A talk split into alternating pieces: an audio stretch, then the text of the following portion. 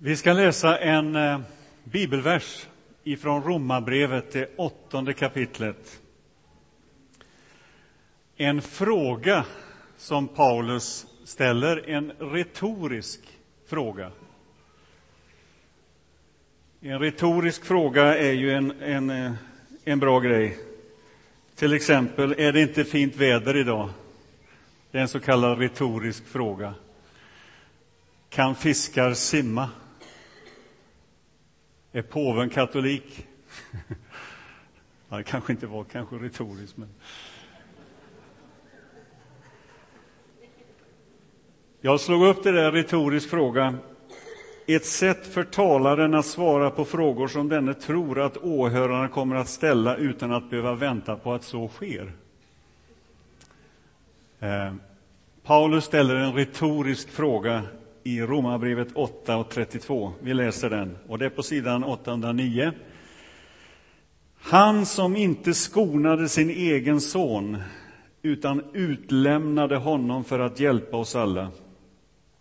Varför skulle han inte skänka oss allt med honom?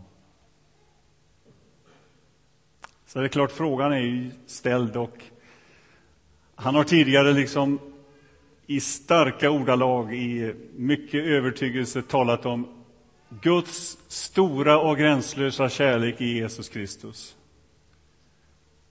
Skulle han då inte skänka oss allt med honom? Låt mig få berätta om eh, en av mina absolut sämsta affärer som jag har gjort och den absolut tveklöst bästa affär jag har gjort i mitt liv. Min absolut eh, sämsta affär det var när jag skulle köpa dator för några år sedan. Det var i datorernas barndom, så gammal är jag. Ja, det är inte så länge sedan egentligen som det här med datorer kom på gång, så, så att säga. Eh, jag eh, möter en försäljare som, som verkligen presenterar den här datorn på ett mycket övertygande sätt. Och med stor övertygelse informerar han mig om att detta köp är det absolut bästa som du kan göra i ditt liv. Eh, det nödvändigaste köp jag skulle kunna göra, det viktigaste köp jag skulle kunna göra. Och utan den här datorn som jag stod framför så skulle mitt liv se helt annorlunda ut. Men med den här datorn så skulle allt förändras. Och jag var helt såld. Datorn kostade 24 000. Detta var i början på 90-talet. En eh, Macintosh Performa, är det någon som har haft en sån? 24 000 fick jag lägga upp.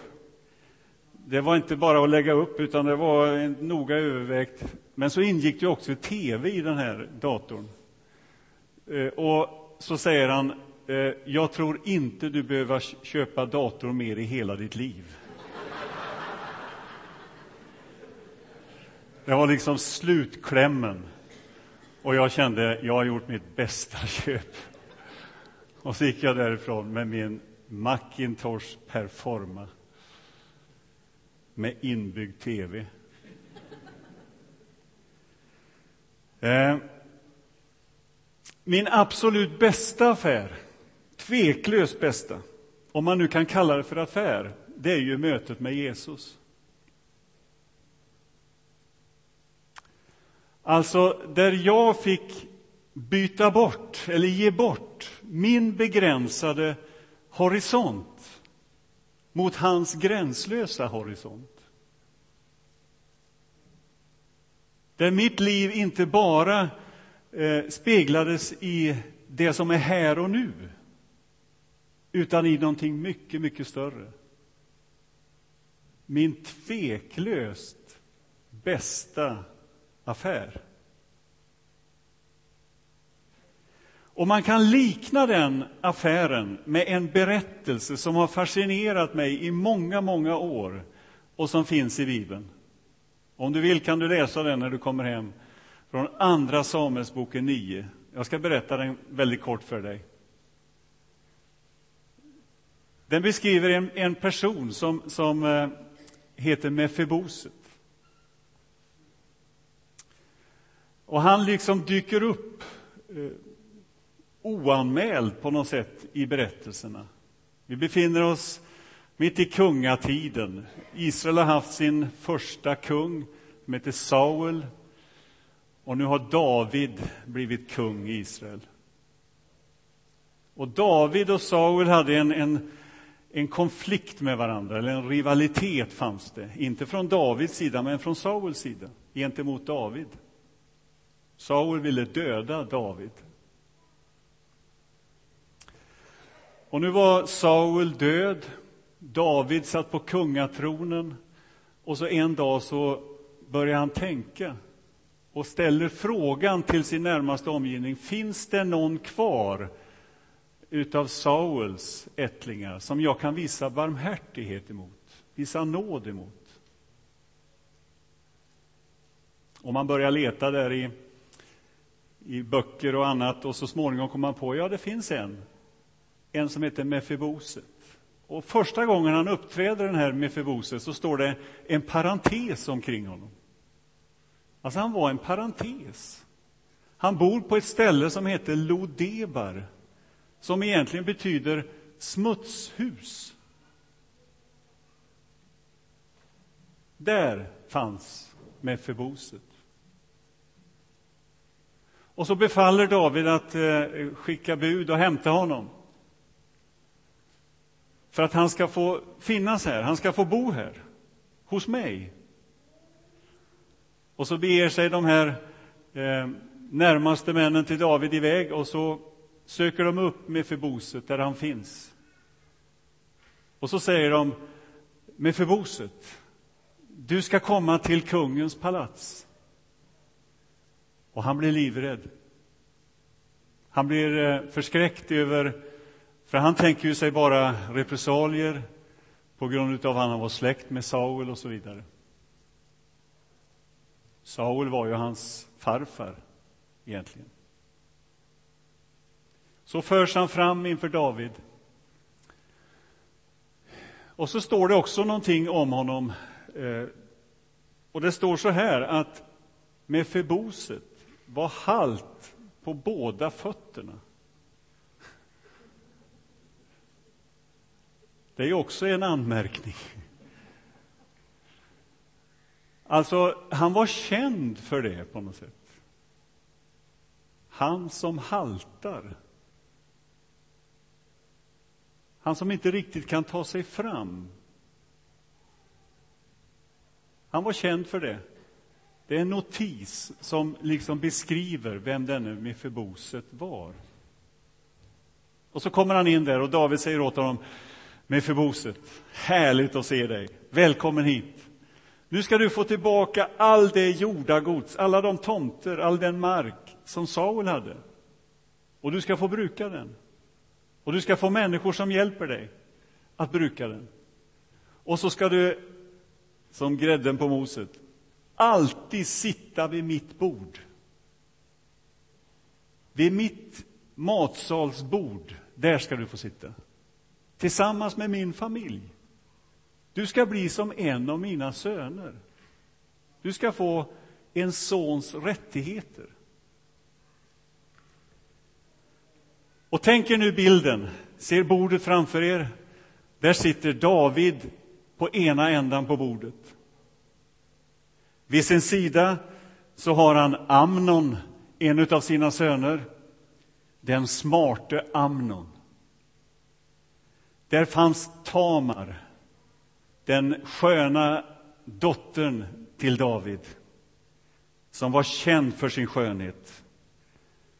Där fanns Salomo, den vise, han som sen blev kung. Och där fanns Absalom, en av hans modiga, tappra söner. Och så sitter Mefiboset där. Och så tänker han, hur har jag hamnat här? Vid detta bord. Och han tänker säkert, vilket otroligt privilegium att få sitta här. Och han tänker kanske så här, att om jag får sitta här, ja, då finns det nog plats för vem som helst egentligen. Om David har visat sån barmhärtighet och nåd mot mig, jag som var så uträknad, så marginaliserad, mig som det bara fanns en parentes omkring. Jag som hade liksom förlorat allt framtidshopp, all framtidstro. Nu sitter jag här vid kungens bord och räknas som en av hans familj, eller en, en i familjen. Vilken nåd, vilken barmhärtighet. Och hur han än tänkte och hur han än försökte liksom nypa sig skinnet, är det här verkligen sant? Så var han överens, eller var han helt övertygad om åtminstone två saker. Och det första är att alltihop beror på kungen. Allt beror på David. Utan hans initiativ hade jag aldrig suttit här. Utan hans initiativ att söka upp mig hade jag aldrig haft en chans. Nu sitter jag här helt beroende på honom, kungen.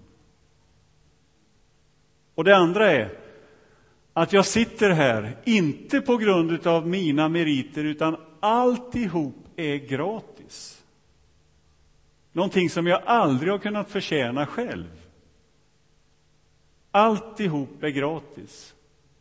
Så de här två sakerna, allt beror på kungen och alltihop är gratis. Det var liksom det som han verkligen var övertygad om. Vilken affär jag har gjort! Vilken vinst! Och det kan jag också säga om mitt liv. Allt beror på Jesus. Och allt är gratis. Det handlar inte om gärningar, inte om meriter, inte om andlighet, inte om hur duktig jag är att läsa Bibeln eller att be.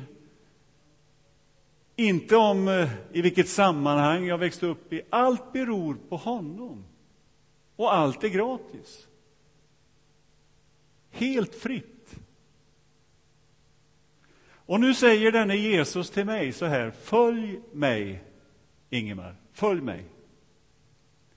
Alltså, kristen tro handlar inte om att jag kan omfatta allt, utan jag får börja vandringen där jag finns. Det handlar inte om Jesus, utan med Jesus. Att följa honom.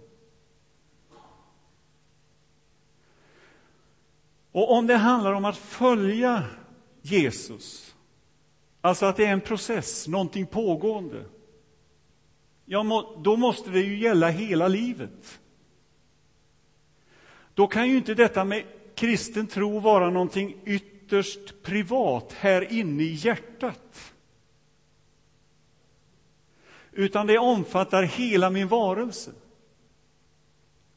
Mitt sätt att tänka, mina händer, mina fötter, mina sinnen, mina känslor, hela min varelse, hela mitt liv. Det kan inte begränsas till någonting ytterst privat, någonting hemligt, någonting marginaliserat. Någonting som sker bara en dag i veckan på söndag och inte därefter. Utan det gäller hela livet. Alltså, livet med Jesus kan aldrig begränsas till insidan. Allt står på spel. Eller om du så vill, det kostar allt. Det kostar allt. Och det är ju detta som är spänningen med det kristna livet, att allt är gratis och det kostar allt.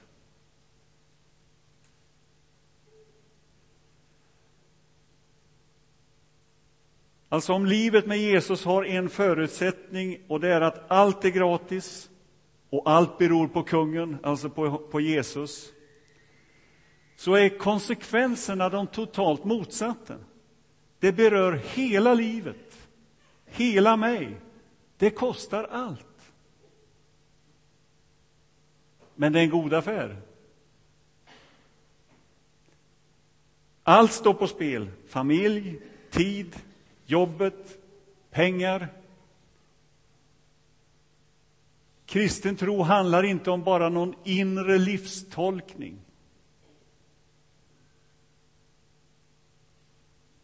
Någonting ytterst privat.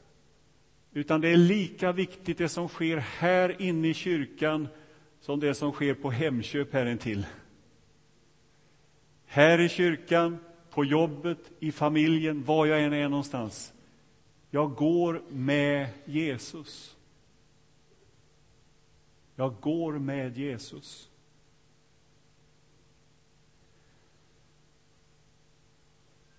Nu bjuder han oss till det här bordet. Det bordet där Mefiboset får sätta sig ner. Och så säger han till dig och till mig, hämta den där Ingemar, låt han få sitta vid det här bordet. Han ska vara som en av mina söner. Och när jag svarar ja på den inbjudan, då gör jag mitt livs bästa affär. Vad var det vi läste? Jo, han som inte skonade sin egen son utan utlämnade honom för att hjälpa oss alla. Varför skulle han inte skänka oss allt med honom? Allt. Den Kristus som jag tagit emot, han är hela livets Herre. I honom finns allt. I Jesus möts allt gudomligt, allt mänskligt. Allt som handlar om livet, allt som handlar om här och nu, allt det vi kan möta. I Jesus möter ju alltihop på något sätt. Allt sammanstrålas, han blir liksom mötesplatsen, mötespunkten. Och om en stund här så inbjuder vi dig till nattvard. Att få ställas inför denna oerhört generösa inbjudan. Detta oväntade. Som dyker upp för oss mitt i livet där vi finns. Där han dukar ett bord för oss och säger kom, kom till denna inbjudan, sitt vid mitt bord. Låt mitt liv få prägla ditt liv och du gör din bästa affär. Och den får vi svara ja på. Amen. Låt oss be. Tack Gud att du har tagit initiativet, att du har sökt upp oss där vi fanns. Att du sände din son Jesus Kristus till vår värld, till vår frälsning, till vår räddning. Tack att du erbjuder oss allt med honom. Tack att vi får komma nu och ta emot vad du har att ge. Amen.